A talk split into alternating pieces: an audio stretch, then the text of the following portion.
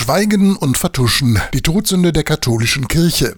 Das ist der Titel des 90-minütigen Dokumentarfilms von Helmar Büchel. Schockiert von den vielen Verbrechen zeigt sich in der Doku auch der Münchner Erzbischof Kardinal Reinhard Marx. Dass das im Raum der Kirche passiert ist, ist eine entsetzliche Ungeheuerlichkeit. Eine Ungeheuerlichkeit, zu der er aber auch seine eigene Schuld bekennt, nämlich die Betroffenen übersehen zu haben.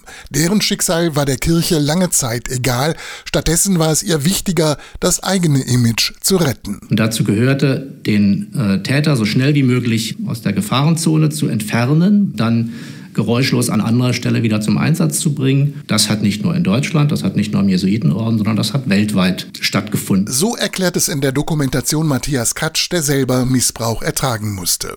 Heute sagt er, die Täter haben unser Leben zerstört, so wie das von Richard Kick. Ich habe mein Gymnasium abgebrochen, ich habe keinen Beruf ergriffen, ich war einfach hilflos, zerstört. Ich hatte 15 Jahre lang ein intensives Alkohol- und Tablettenproblem. Lange Zeit haben die Verantwortlichen die Qualen der Missbrauchsopfer ignoriert.